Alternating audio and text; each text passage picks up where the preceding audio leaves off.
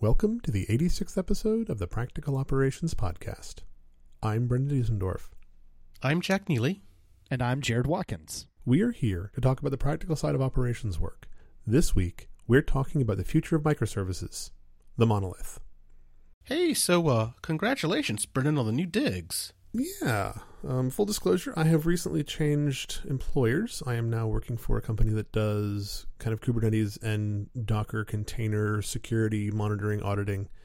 And it's a lot of fun. I'll throw a link to them in the show notes. I'm not going to call them out directly on air, but they run a. I'm sure they will provide for much more Docker jokes. Oh, yes. Many, many, many more. But I'm also drinking from the fire hose of Kubernetes right now, having never had the opportunity to run it um, in anger before, having in depth, yeah, having primarily been running either inside of Systemd or running um, Mesos Aurora. But as we've been commenting for a while, the industry seems to have decided to move wholesale to Kubernetes, and industry has decided. And I need to I need to get there. Um, I've got a little bit of time to spin up on the specifics. I mean, running kubectl that's not a problem. It's more of the the inner workings and why you choose which deployment strategies or the deeper under the covers you know the nastiness of how stateful set's actually implemented and how you debug and fix it as you move forward. So actually having mastery of the system.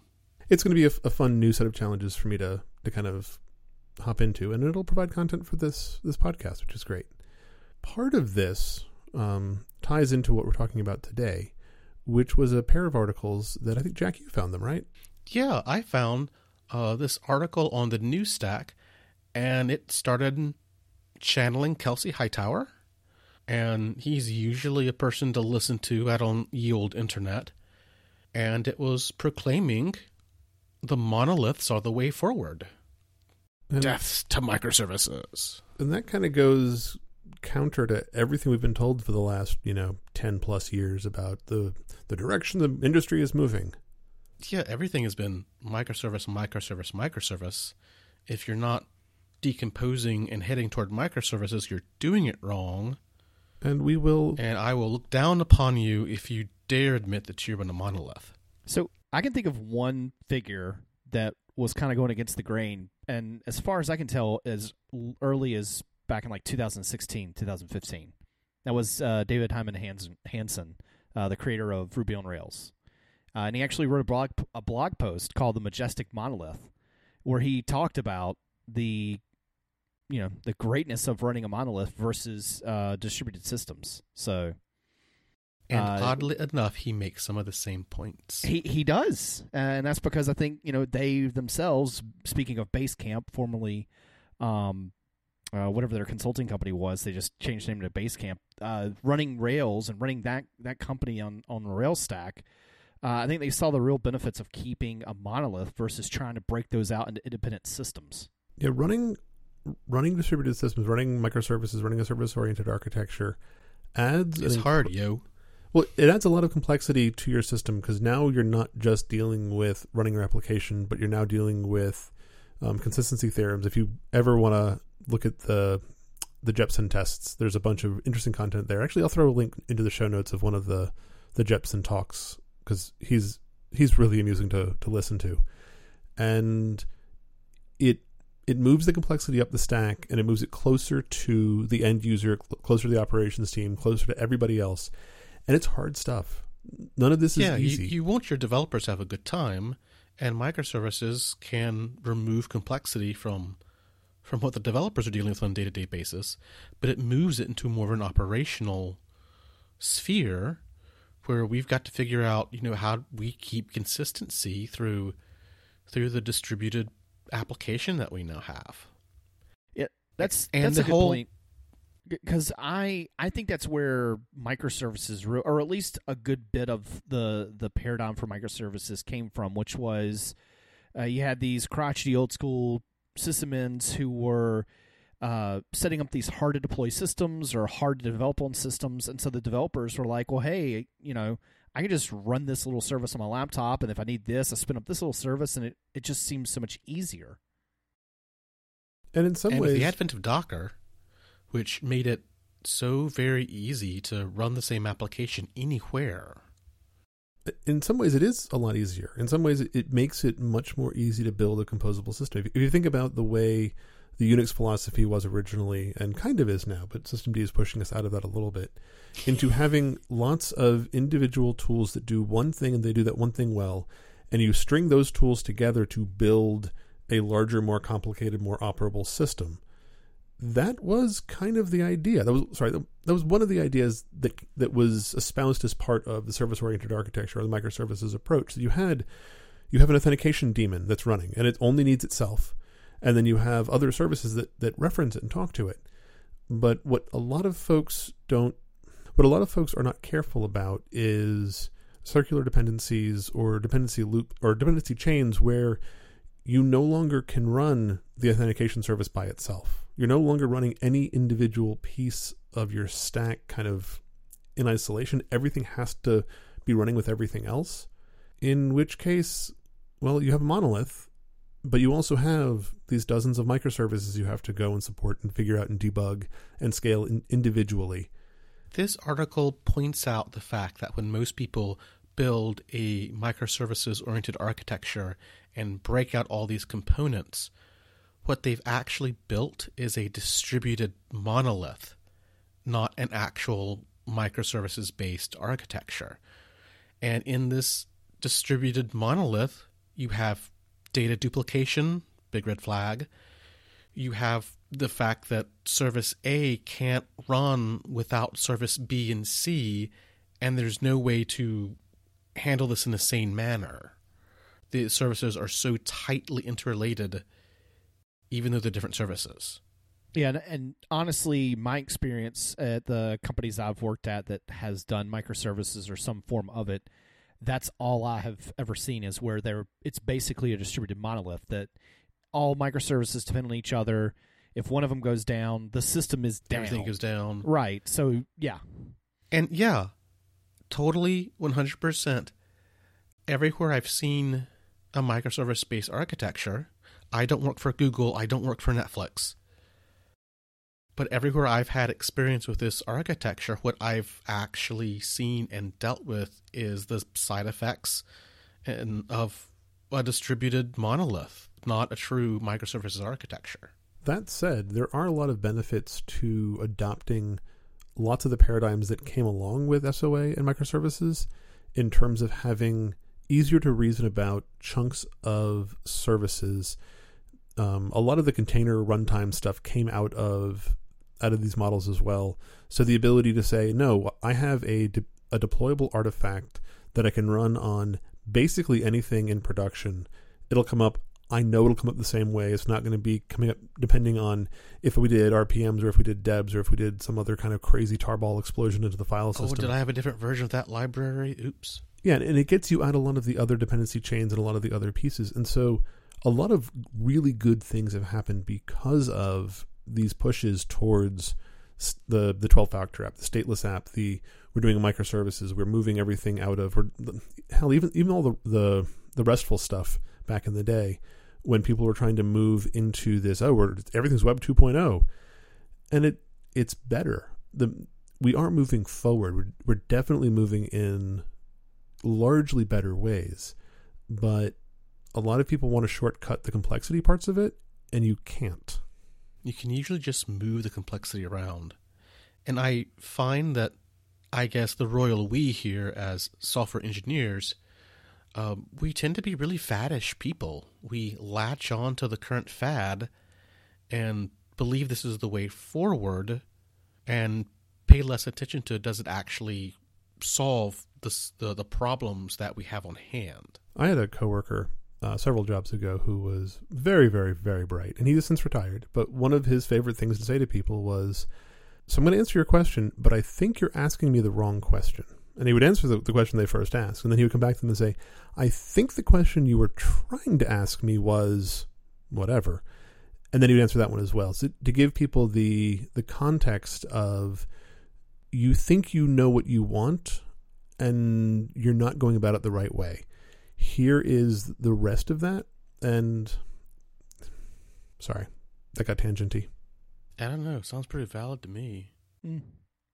and I, this is probably going back in the wrong direction. But I, I do also think that, as you're saying, we picked up some good pieces from that. I think one of the best things was Kubernetes, honestly, that now you have almost every major cloud provider offering some form of Kubernetes. There's some sort of standard out there now to be able to deploy Docker containers in a uh, composable manner. And I, I don't know if that would have came about years ago. Totally. We've been in the proprietary cloud like the proprietary Unixes back in the day where everything is different. And thanks to these steps that, that have happened that we've all participated in, we now have an open source standardized cloud that works everywhere. Yeah, it's supported and run by pretty much every major player, most of the minor players, and you can run it in house if you want. And just because you're choosing to use Kubernetes as your platform doesn't doesn't dictate that you're using a microservice architecture or running a monolith. Folks that I've worked with uh, in the past have monolithic style applications that they're working with, but they're fairly small. They easily fit in a container. Also, a lot of monolithic applications aren't designed to be run as one binary running on one host. They're designed to be running hundreds of instances across hundreds of hosts because that, or an instance per host across hundreds of hosts, and they would all connect to a, a shared data store in the back end somewhere, and probably talk to a, a similar pool of load balancers or, or whatever it was. And that model works inside Kubernetes that really well. Works really well. That model still works really well. And Kubernetes automates and standardizes the idea of how do we do a rolling deployment? How do we how do we upgrade things? How do we move traffic from from one version to the next? How do we roll back? And does it in a way. How do you disassociate the resources required by your application from do I need an M4 large or an M4X large today? That problem. Exactly. And all the configuration is in YAML, which is relatively readable. And when you move cloud providers, it is easier to move. I'm not going to say it's exactly the same because all the cloud providers run different versions of Kubernetes. And one of the pain points classically of, of running Kubernetes yourself is upgrades. How do you go from you know 1.12 to 1.14? It's it's not an easy process, but at Even least in the cloud solution, it's not an easy process. But at least there's a standard, and it's a standard but that people seem to have agreed on. I really want to make here is that monoliths or SOA style application is a separate solution problem space from do you manage your your infrastructure, your platform with Kubernetes. Yes. Yes, they work together, they overlap, but we're we're solving different problems here and it's important to highlight that rather than just assume Kubernetes is a microservices and that's the way forward or or bust. That that doesn't solve everybody's problem.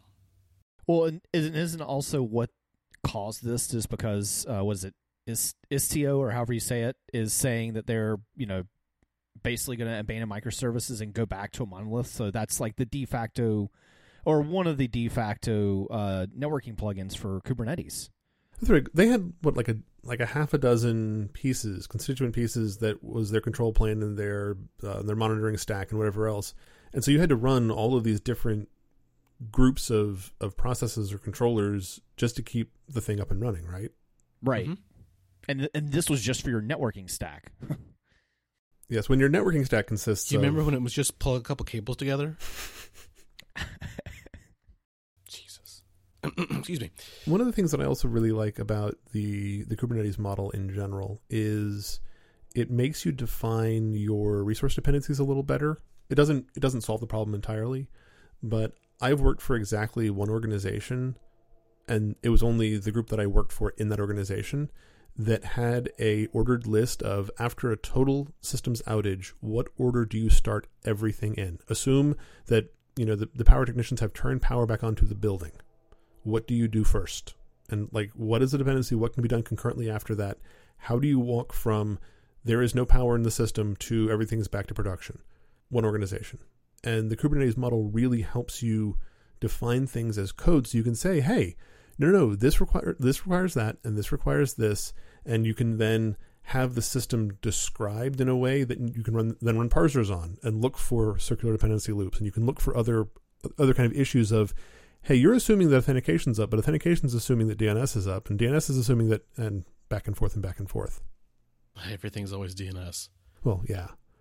And the modern version of that, of course, is when AWS US East 1 reboots again, how do you get your services back up?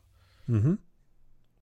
Speaking though, I mean, now uh, granted, I have no insider knowledge. I, it's only based on the you know plethora of stuff I've read on the internet. But apparently, Amazon, one of the few things they do really well is services. Like, uh, you know, back in the day when uh, Bezos said, "I want everything to be a service," uh, uh that was the one thing that a lot of employees took took very seriously, and he took very seriously. And I think it shows with AWS. I mean, they are very service serious about services. Yeah. And, and I think that kind of goes back to the the 12 factor application style that has given us so much of a standard of how do you build an application? How do you ship configuration to it? How do you extract log information from it? How do you build an application in sort of a standard way that interoperates with your with every other application you have, your operational toolkit, and isn't a completely different piece of alien tech that you're trying to fit in and somehow make work. And I would also argue that AWS is effectively the most publicly successful service oriented architecture to have been deployed yes. anywhere. Yes. They have how many hundreds of services at this point? And by that, the Steve Yegge memo that came out all those years ago talking about the platform rant, the each of those pieces is designed to be a self sufficient standalone entity only really bound by the IAM policies and a couple of other tiny bits of, of like core networking glue. But when you want an RDS instance or you want whichever whichever piece of S3 it is, you just ask for it. And it is not it, it doesn't assume that your project is running, it doesn't assume anything else. It's it's a service you call. And RDS going offline doesn't take Route 53 offline. Yeah, and internally Amazon also says that S3 is a service that you can use internally to Amazon but you can't you can't go in through a back door. You can't you know you can't do a lookup directly. You have to go through the public API, and that was the whole point of that the platform rant that was written all those years ago. It, exactly. That's a good one to throw in show notes. That's a great great read. Yeah, anybody who hasn't read that needs to stop right now. And it's just... older at this point, but yeah, it's a great read. That if you operate cloud based infrastructures, you should know. Well, eh, I know we're going off on a tangent here, but I, will just say that any company that dog foods that kind of stuff, because that was the thing, right? Is that they, uh, Bezos said there would be no private APIs. You, if you're going to develop a service and you and it's going to be public, we, internally we must consume it as well. And I see other companies when they dog food like that, whatever they're working on is better because obviously they have to use it just like developers or we have to use it, and it actually gets used it's used in real world cases. But this espouses the point that a couple of these articles are making that microservices and and service oriented architectures is a solution set for when you need to scale to massive proportions when you have thousands of employees and huge deployments of many applications really much like a cloud provider, Amazon, much like Google, and all the services that they offer, uh, Microsoft. Um, the other companies I'm going to name are companies that you would have heard of before. But in a lot of cases, microservices is a solution that that fits and works with and enables companies to scale to these massive proportions. And there's a cost to that that these companies will gladly hire a team of people to work as their sole job to manage your monorepo, their monorepo, and keep that in sync and working and all the bits glued together.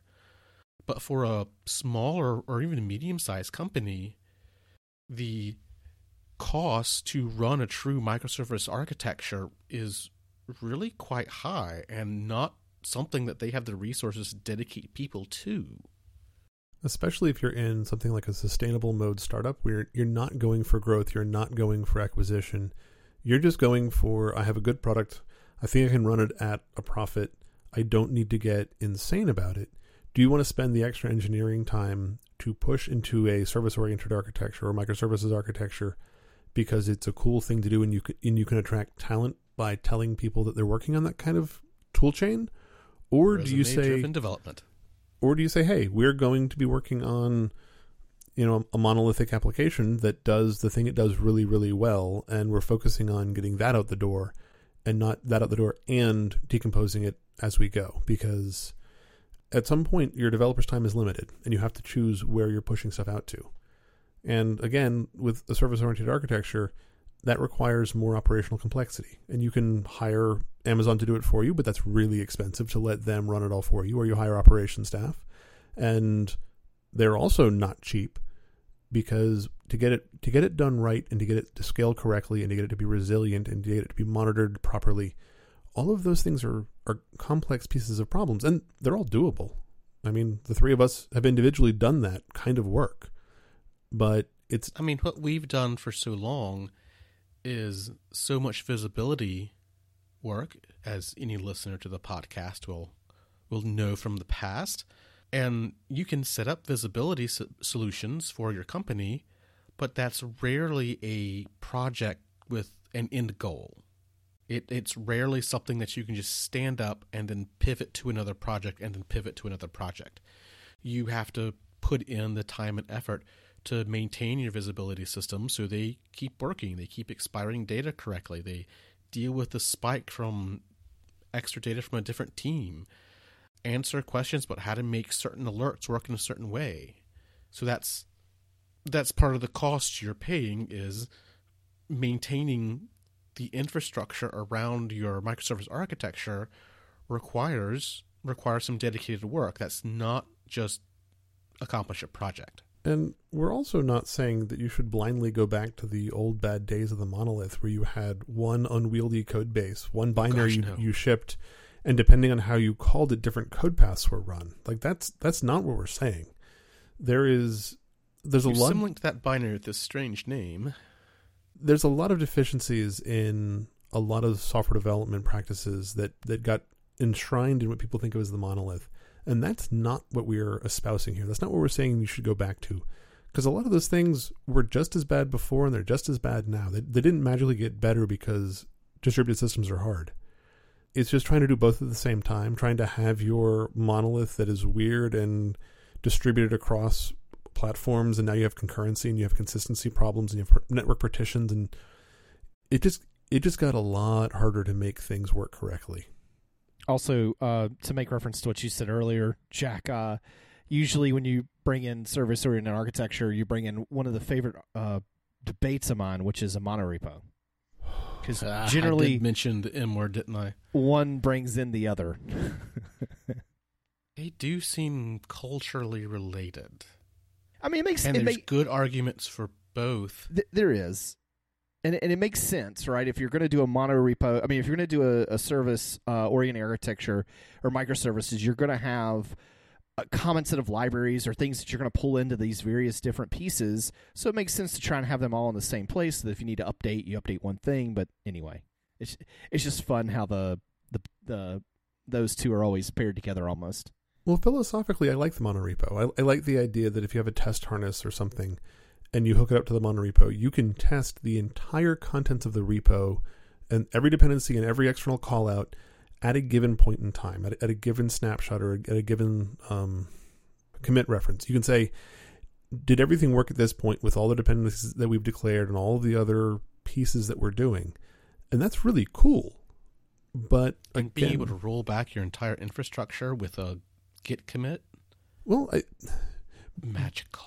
Better yet, when somebody says, "Hey, I'm going to upgrade this library we're using here for network communication because I need it for you know widget that I'm developing X. When you run your test suite, assuming that you have all your tests in place, because everybody should have tests, right? Right. It will also validate that hey, does this actually work everywhere else? Like, do, do all the other things that call that same library version because we didn't want to have five versions of Netty or whatever it was? Does it all still work? Do do all the other applications, the other pieces of this system still function? And that's really cool because you can then be a lot more assured that you have the right pieces in the right places. And when you say, yeah, I've upgraded whichever security library has been afflicted this week, that you know that when you upgrade it and the next build goes out, everything is getting that update, and you're not going to have orphan pieces of code that nobody's touched in a year or two years because nobody wants to touch the old broken thing. It's like no, you just recompile it off the off, off of master and you go. So philosophically, monorepos are really cool. Uh, just in practice, I've not seen them work terribly well yet. I've not seen them work in practice, and really, what I've seen in practice is you need someone to maintain the workings of the monorepo, whatever build system you're using, etc. And most companies aren't willing to invest in that person, but they really want a monorepo. And you, you can't, you have to have both to be successful. I will now talk like Captain Kirk. and if there's enough listener interest, of course, we'll do an entire episode on the mono versus multi repo approach. But without without more prodding and prompting, I don't feel like there's enough. Yeah, that's a different episode. But I don't think there's, there's enough there there to sustain an entire episode by itself. So unless a dear listener really wants to hear more about it, we probably won't do one in the near future. Hey, write it and let us know. Please do. Communication's always good. Please take the time to rate the show in Overcast, Apple Podcasts, or your favorite podcast directory. It's the best way for new listeners to find us. Additionally, we welcome feedback about shows we've recorded or topics you'd like us to cover. Leave us a comment on the website at operations.fm. Send us your thoughts on email, feedback at operations.fm, or use at operationsfm on Twitter. And that wraps it up for the 86th episode of the Practical Operations Podcast. I'm Brendan Diesendorf. I'm Jack Neely. And I'm Jared Watkins. Thanks, and good night. Soap APIs.